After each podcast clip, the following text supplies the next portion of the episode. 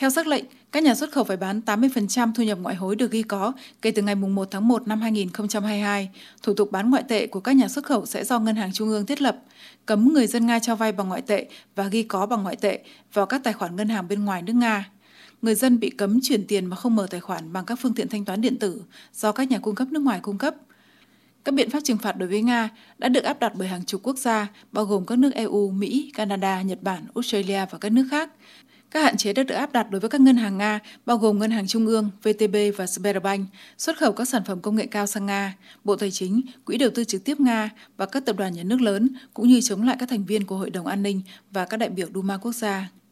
Trước khi ban hành sắc lệnh về áp dụng các biện pháp đặc biệt liên quan các lệnh trừng phạt, Tổng thống Putin đã chủ trì cuộc họp về các vấn đề kinh tế. Nhà lãnh đạo Nga đã chỉ thị đảm bảo duy trì tỷ lệ của các hợp đồng cho vay cầm cố đã ký kết trước khi Ngân hàng Trung ương tăng lãi suất chủ chốt lên 20%.